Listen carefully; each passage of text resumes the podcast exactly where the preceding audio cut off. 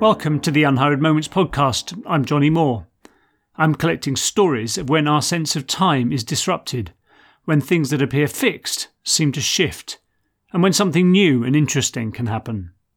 In this episode, I'm going to share a story of my own, which might help explain what I'm up to with this podcast.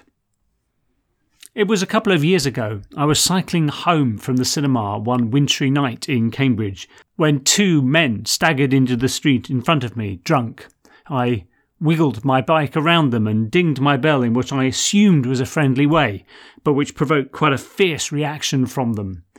As I went past, the sensible thing would obviously have been to carry on and ignore them, but some small alpha male part of my brain kicked in and I found myself saying something like, Oh, I was only trying to let you know I was here. This provoked more shouting from them as I cycled past. And then I came to a red traffic light. Now, at that time of night in Cambridge, you could be forgiven for cycling through it, but I stopped. Perhaps that small alpha male part of my brain was still looking for a bit of a fight.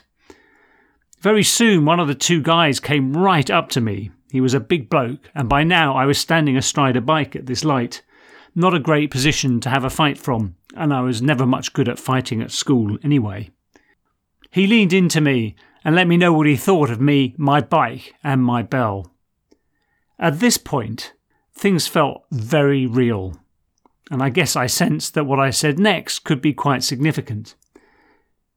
Now, what I found myself saying was, I'm sorry.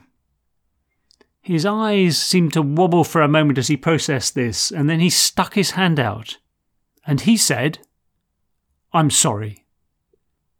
Now it was my turn to be a bit confused. But I said, Ah, yes, it's uh, Friday night. We should all be out enjoying ourselves. Yes, he replied. You go on ringing your bell. And I cycled away, somewhat relieved and a bit amazed at what had just happened. Wow, I thought, that was one of those moments, wasn't it, when life could have changed direction dramatically.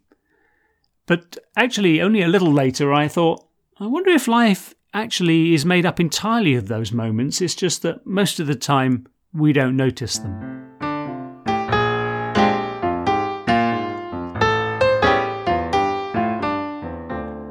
There's also a story behind this story, which is a few months before that cycle ride. I had some friends over to stay with me, um, fellow improvisers, and we were sharing exercises and activities that we used with groups that we work with. Um, and we did one I call action storming, where um, we take a difficult conversation and practice different ways of responding to the same provocation. So we were working on one of these um, when we decided to see how many different ways of saying I'm sorry we could come up with when dealing with, in this case, a, a difficult manager at work. So between the seven of us, we must have practiced 40 or 50 different ways of saying I'm sorry.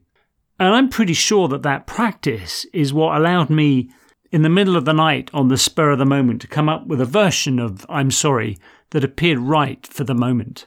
If I'd said, Oh, I'm sorry, or I'm sorry, or almost any other version of it, I could easily have provoked getting seriously thumped.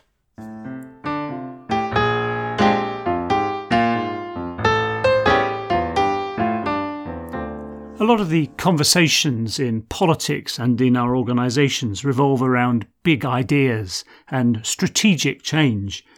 And those conversations obviously have their uses.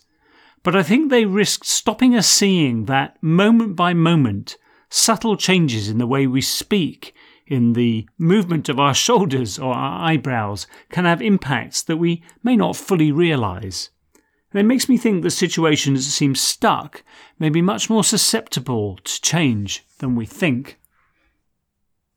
And that's the running theme of these podcasts.